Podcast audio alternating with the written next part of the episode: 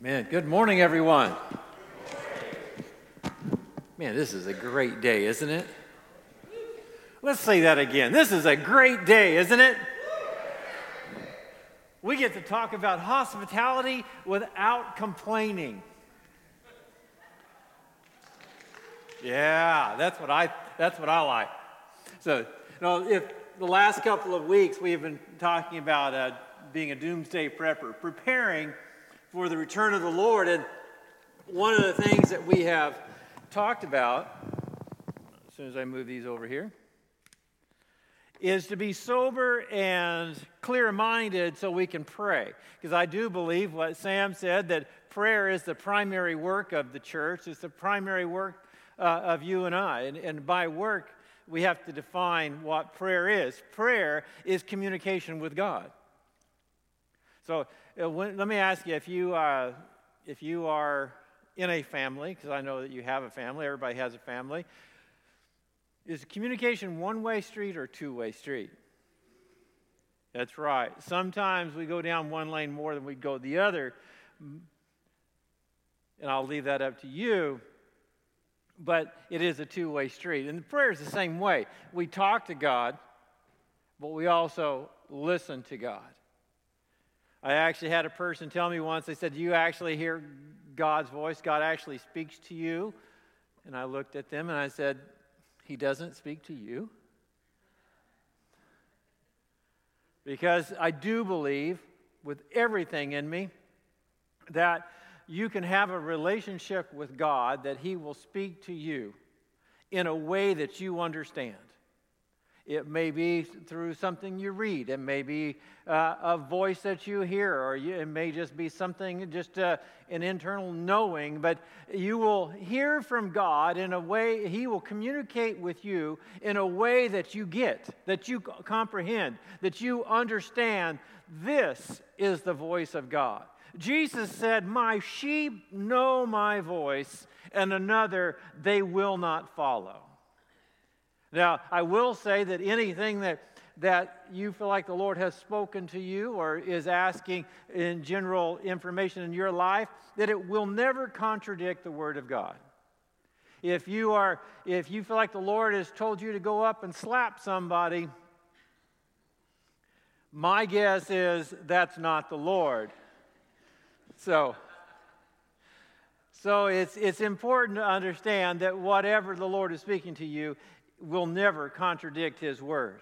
So, but in the last couple of weeks, we talked about being clear minded and self controlled so you can pray, because prayer is about a relationship with God. And then last week, we talked about loving one another deeply, a brotherly love, a, a family love, a, a compassionate love that we look out for the best interests of others. And, and it seems like to me it's really amazing that here's Peter and he's talking to the church about preparing for the Lord's return. And he said, Guys, I want you to be ready. So when that trumpet sounds, man, you, you're ready to roll. I, I, don't want you to don't want you to be caught off guard. I don't want you to, to miss out on anything. I want you to be prepared and ready. Sound like, you know, when you're when the hurricane's coming, you know, and it's, you know, six weeks in advance. A hurricane's coming. Yeah, and, and you know, and you go to Lowe's or or, you know, one of the Home Depots and one day and everything's on the shelves. You go the next day and there's nothing. You know, you're trying to sweep up enough uh, uh, uh, little, little stuff on, on the floor to maybe glue something together to, so you can put it on your window. You know, it's just, it's amazing that, you know, that people go out and prepare. But there's always those that don't. Like those that are not originally from Florida. then you go through a hurricane and you realize, wow, I need to get some of this stuff. I don't know what a generator is, but I'm getting one. So, so it, it, it's great, but, but it's about being prepared. And here's Peter, and he's saying, Man, I want you guys to be prepared. And everything he talks about has to do with the human condition. Nothing is about putting something away or, or putting something back or preparing for a rainy day. Everything that Peter talks about is bathed and it has this great theme of love love for God and love for one another. See, love is one of those amazing things that love is, permeates the preparation of Christ's return in everything we do, in everything we say, in all of our acting, in, in, all of our thoughts. Love should precede all things. Whether we're talking to God or talking to one another or talking to somebody that we don't know, our primary focus should be love. Love. See, love identifies us as Christ's followers in John 13 35. He says, yeah, this is how you're going to know that you're my disciples. It's the love that you have for one another. Also in Colossians 2 2, the scripture tells us that love is our motivation.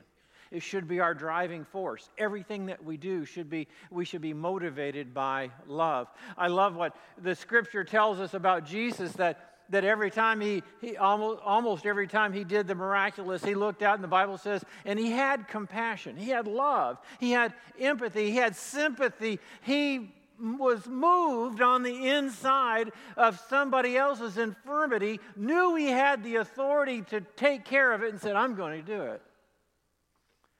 Love is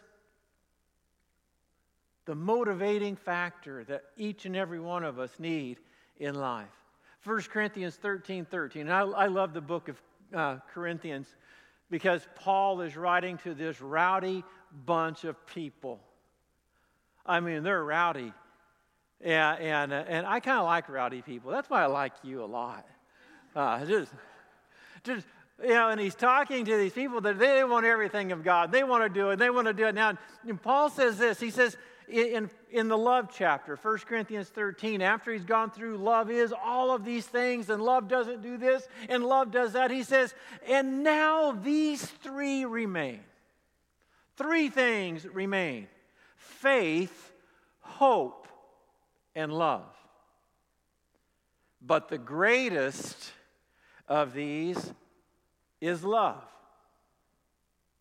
Why is that? I'm glad you asked all of us here have faith and trust in Jesus Christ.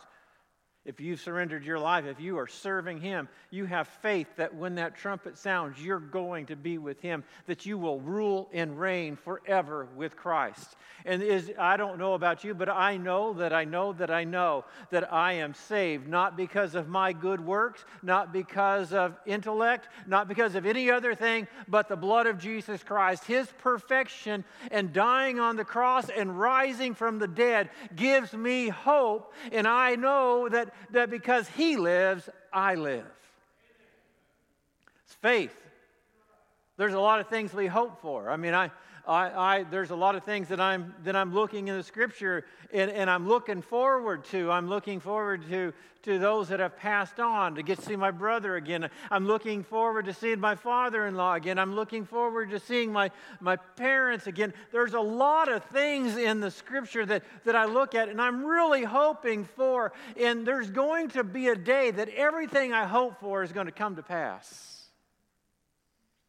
and everything I have faith in will become reality. And the same for you. So at that moment, you won't need to hope because you'll have it. You won't need to have faith because you'll possess it. But love continues for eternity. Love is the greatest because love if you if you if you're struggling with love right here and you're saying well why is peter trying to help us understand that we need to love one another that we need to embrace one another that we need to uh, show hospitality to one another? It's because he's trying to give us it's a precursor. It's it's a forerunner of what heaven is going to be like. Because there is there's nothing else in heaven that will motivate us besides love I want you to think about that for a moment.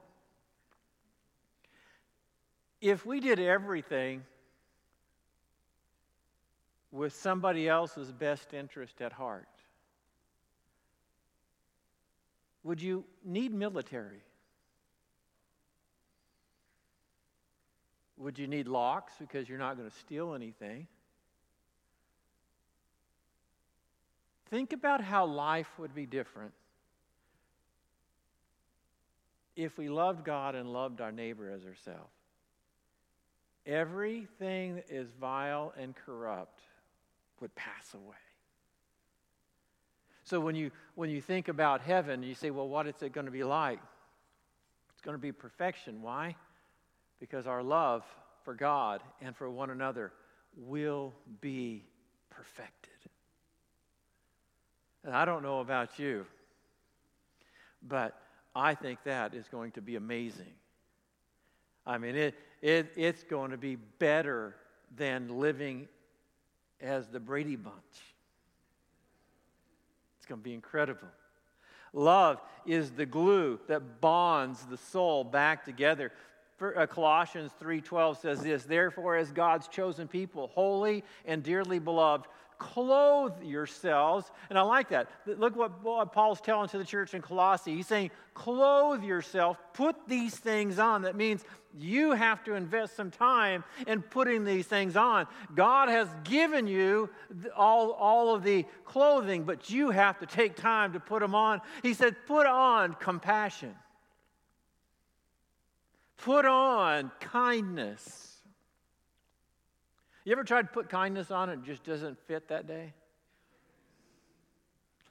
Put on humility, gentleness, and patience.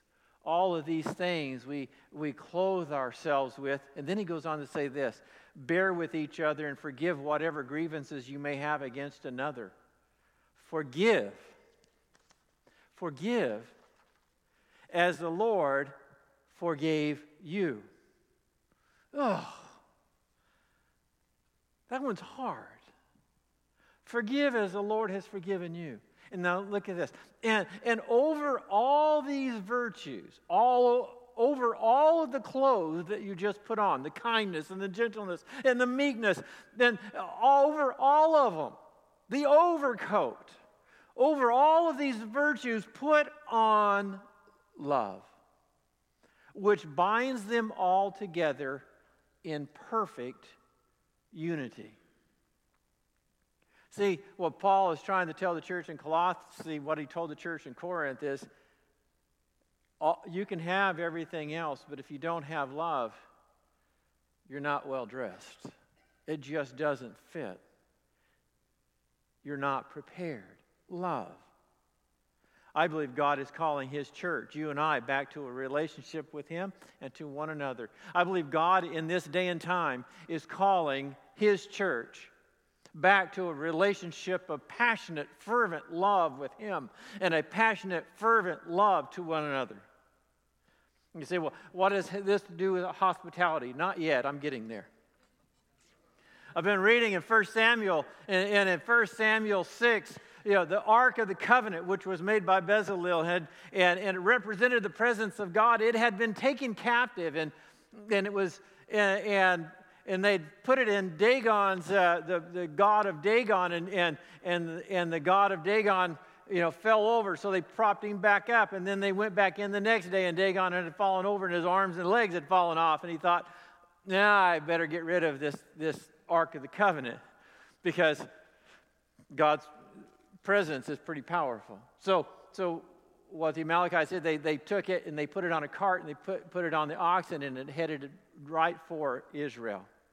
And, and as it got to Israel, Israel saw this, this symbol, the presence of God. And and they and they took it and they did something amazing. They they took the the oxen and they and they offered them as an offering. And they took the cart and they burnt it as the uh, for the fire for the offering. And and then the priests came and carried the ark of the covenant because that's the way god designed the ark to be carried was by the priests. And i started thinking about that a lot in the last week, and I started thinking, you know, I think it's time, I believe it's time with all of my heart that God's people, that you and I, we're talking about preparing for the Lord's return, talking about love. And I, I believe it's time and high time that, that we take the cart uh, of, of our own, uh, of our own uh, ministries that we have put together, and we take the oxen and, and all of those programs and ministries that, that humanity, that you and I have created and, and, and we, that we have made for ourselves to carry the presence of God. And, and we say, well, if we have this ministry and we have that ministry, surely that will bless people and people will begin to serve God. And if we have the right, if we have the right singing, and if we have the right children's group, if we have the right youth group, and if we have all of these programs, that these programs will carry the presence of God. But I'm, I'm here to tell you today that programs are fine, but programs are never intended to carry the presence of God. You and I are the, are the recipients of the, of the presence of God, and you and I are the only ones that can carry the love of God. You and I.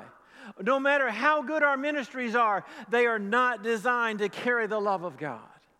If you want to see your neighbor and uh, come to Christ, if you want to see your friends, uh, if you want to show them the love of God, you have to possess the love of God. Scripture says this. He says, "Don't you know in 1 Corinthians 3:16, don't you know that you yourselves are God's temple and that the presence of God lives in you?" If you want love, if you want love dispersed, I'm not telling you throw away all the ministries. I'm just saying don't let the ministry try to drive what you and you alone can carry the presence of God because the ministry is just a ministry. But a passionate follower of Jesus Christ can turn the world upside down. So, if you, if you say, well, well, Pastor, what, what are you saying? I'm simply saying this. If we're preparing ourselves for the return of the Lord, it is, has been, and always will be about having a passionate drive and a love for Jesus Christ and a passionate drive and a love for one another. And we can talk about everything else all day long, but until we have love that flows from our heart, it's just talk. Because love is our motivating factor. Let's go on. 1 Peter 4 9. Offer hospitality to one another without grumbling. Help somebody and don't gripe about it. Don't you like that? I wonder why he had to put that, that part, don't grumble. That's a rhetorical question. That simply means you know why he put that in there. Bless your heart. Hospitality. It's really defined as, as stranger loving, loving strangers, generosity to friends and to foreigners. It just simply means anybody that comes your direction that's in need of help, you help them. If it's in your ability to do so, you help them. That's what hospitality is. Do you realize that the church itself was birthed in, the, in a flood of hospitality? If you read Acts chapter 2, 42 through 47, the scripture says they, they devoted themselves to the apostles' teaching and to, to fellowship and the breaking of bread and to prayer. They were in one another's houses. They were blessing one another. They were helping one another. And, and they began to sell those things that they didn't need and, uh, and they started selling it and they would they started distributing it to those that were in need and it was like one person's surplus plus one person's need equaled enough and it was just an amazing experience just to see people showing hospitality one to the other and, and if there was a need somebody was on it. And if there was and if there was you know if there was somebody that had an abundance they were looking and and trying to meet a need and it was incredible and the church just mushroomed because it was driven by love. Hospitality driven by love. And here in first peter when Peter's talking about hospitality and loving one another, you know, that's how the church would, as they went from city to city, they would stay with people. There, you know, they didn't have parsonages and things like that, and, and they helped a lot of people. And houses They had church in people's houses, and, and Peter was trying to help them understand that this whole thing we call Christianity is about loving one another and about helping one another and about serving one another because at the end of the day, it's only the things that we have done for Christ that are really going to matter anyway. So let's take a look. Let's take a look just for a moment. We as the church, let's let's talk about our, our walk with hospitality and what it means. Because hospitality gives us identity. It helps us understand who we are. I don't know about you, but but it it's something about when you are hospitable, when you give and, and, and you give without expecting to receive, there's something in your spirit that just comes alive. You ever notice that? You ever do alms giving where you just give and people don't know where it came from? Oh man, if you've never done that, you need to do that because there are times that the only ones that know where it came from is you and the Lord. And it is one of the most blessed experiences you'll ever have in your life is when you learn to just be hospitable. You see a need and you act on it, and no one knows where it came from, and, and you're sitting back there. And, then, and I promise you, the next time you go into the prayer closet you start praying, man, there's nothing like God shining His light on you and saying, Good job. Good job. I'm talking about being hospitable. It gives us identity. It opens our souls. It, it, it kind of helps us understand that we become a little more spiritual, more like Christ, because He gave all that we could have all. And, and as we do that, and it, it just opens us up and it allows the Spirit of God to flow through us. We're kind of like a like like a faucet that, that the presence of God can minister because we are His hands and His feet. We are uh, how God blesses one another. God uses people, God uses us to bless others. And it may be a kind word. It, it, it may be financial. It may be that, that you just get up and go mow your neighbor's yard, whatever it may be. But whatever situation you see yourself in, and you can show hospitality, do it. And do it with love. Let me look quickly at just uh, three characteristics of, of hospitality. Uh, we already went through that. And that one. Here we are. Are you ready? Don't grumble. Okay. It's in the Word of God. No grumbling against the pastor. Uh, it's, it's there. Read it. Um, number one, hospitality is offered. It's offered. Don't wait to be asked. If you see a need, act on it. Scripture says, offer hospitality. Offer hospitality. Look for opportunities to be hospitable. Look for them. They're around everywhere. It's incredible. Notice that, you know, let's go back to the story of the Good Samaritan. Jesus is talking, he says the priest walked by the, the man that was hurt, and the Levi went by the, the man that was hurt, and walked on the other side of the street. And yet the Samaritan stopped and ministered to his needs. All three saw him, but only one acted on it. He didn't notice that the Good Samaritan didn't wait until he was asked. He didn't stand over there and say, Man, I hope this guy that's hurting kind of asks me a little bit. I'll be glad to help him, but most people don't like to ask for help. Have you ever noticed that? It's one of the hardest things in the world to ask for help. Don't wait. If you see a need, act on it and act on it in love. You know, uh, I love that story of the Good Samaritan because the, the priest and the Levite, Scripture doesn't say they were bad people. They were just so focused on, on what they were doing for God that they forgot the real motivation of why they serve God. And if we're serving in church, or if we're serving in our community, if we're doing it for any other reason than to love people and bring glory to God, we need to come back to our first love. Hospitality. Hospitality. Don't wait to be asked. Look for the opportunity. The second thing is simply this hospitality has a cost, it will cost you.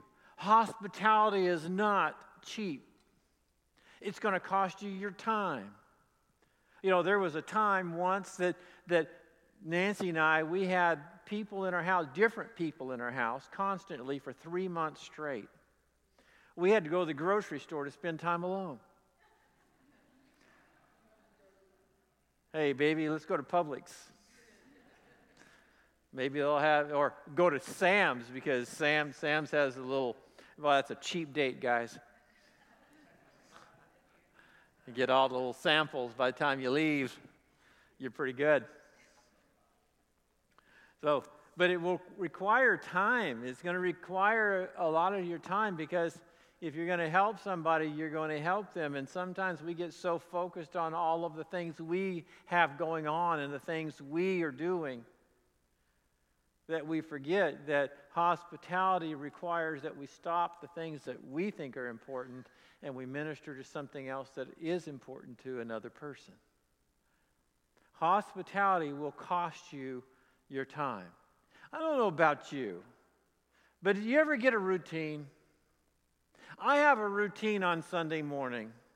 And if somebody tries to come in and messes up my routine, I can't even preach. It's just my routine. So, you know, the thing is, there are times that we'll have a routine and we'll have everything lined up the way we want it lined up, and then somebody comes in with a need and you want to show hospitality, but it's going to mess up your program, it's going to mess up your agenda, and you've already drawn the charts and the graphs and exactly how you're going to spend your time, and now you're just grumbling. That's why he said, offer hospitality without complaining, because it will interfere with your time. But you have to ask yourself, at the end of the day, is washing your car more important than helping out a fellow human being?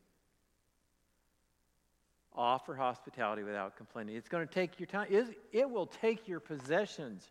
Because sometimes, there are some times that, that you're, you are going to have your coat. You may have two coats I don't know why anybody would own a coat in Florida, but I keep one just in case. But you may have two coats and you see somebody with no coat, but you really like both of your coats.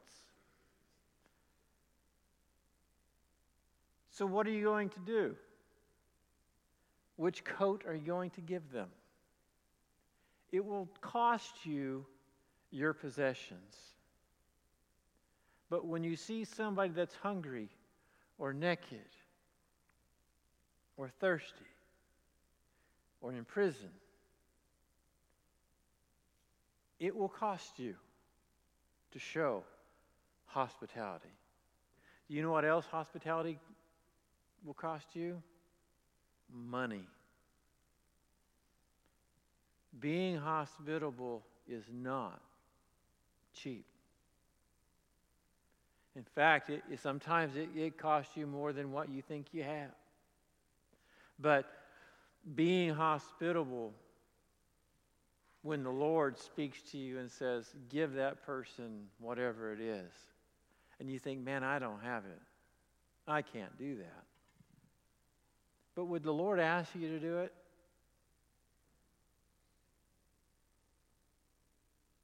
If He wasn't going to supply your needs? hospitality. Show hospitality. It's going to cost you. But I will promise you this at the end of the day,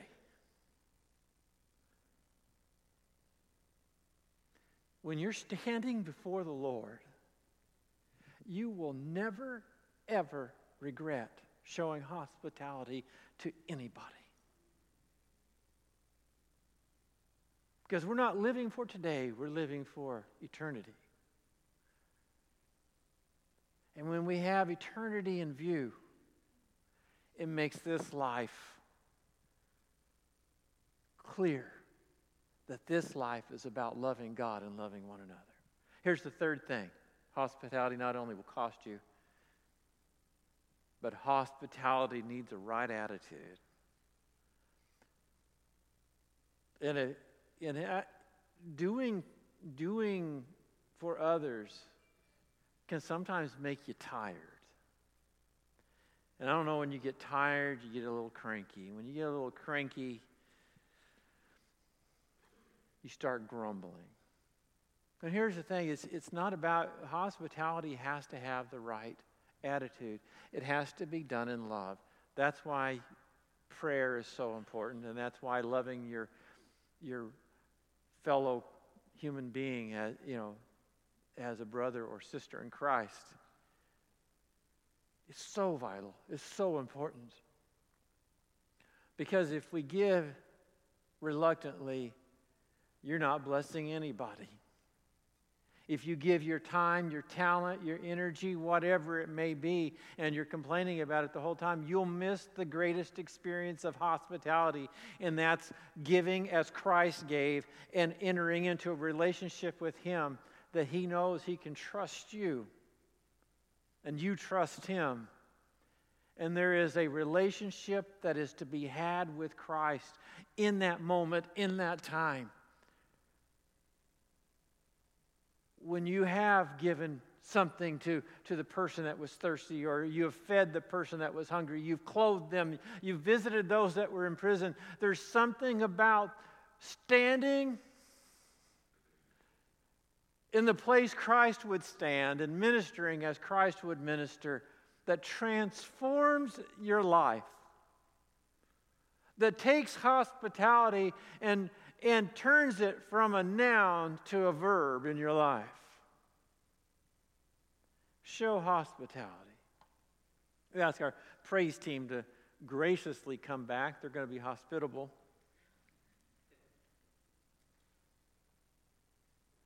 I'm going to ask you to stand with me if you would. Thought about how, how I wanted to close this service. Give an invitation or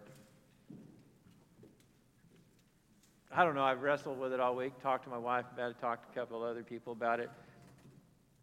Here's what I've come up with. We've talked about hospitality, not waiting to be asked. I'm going to challenge each and every one of you to be hospitable to someone today with no complaining. If you look out in the entranceway over on the right hand side, there's this little Christmas tree, and it's got these little tags on it. Those tags are for uh, items that you could buy. So when we do uh, the Operation Christmas Child, we'll have enough to, to fill those boxes because we're going to send those box, boxes. It's a gift of hospitality that we are giving freely to somebody that has nothing. You may want to go by and take one of those tags and say, Today, I'm going to go out and buy 25 pencils or whatever's on that tag and bring them in because I want somebody else to have something that I don't have, that they don't have. Perhaps, uh, perhaps you want to go by one of your favorite uh, Scottish re- restaurants, McDonald's. Get your Big Mac and order of fries. In fact, get two Big Macs and two orders of fries and two Cokes And take that Coke and that Big Mac and fries and just drive around. It won't take you long. Find a homeless person. Roll down the window, hand it to them, and tell them Jesus loves them, and drive off. It doesn't take much time. You know, your neighbor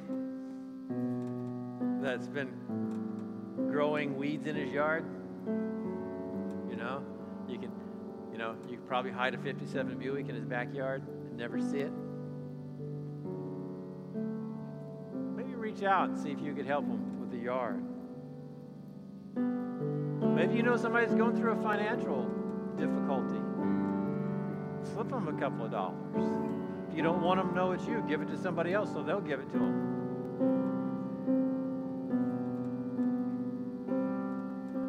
Maybe you just know somebody that's really just been down. You ever you ever known somebody that was down? Just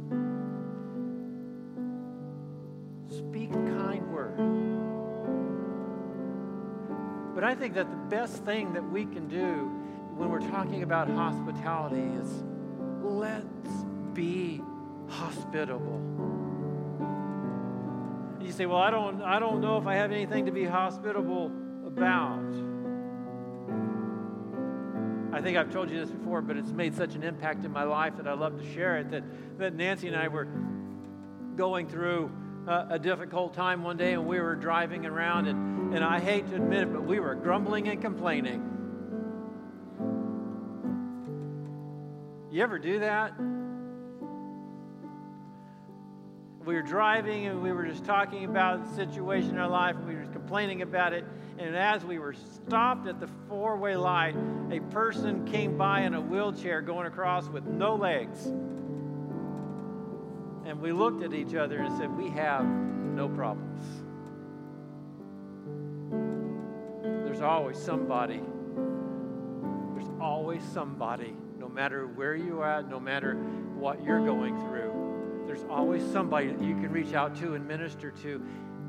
And if you do it in love, you're going to find something amazing is going to happen that your problems are going to be just that much lighter. Would you pray with me?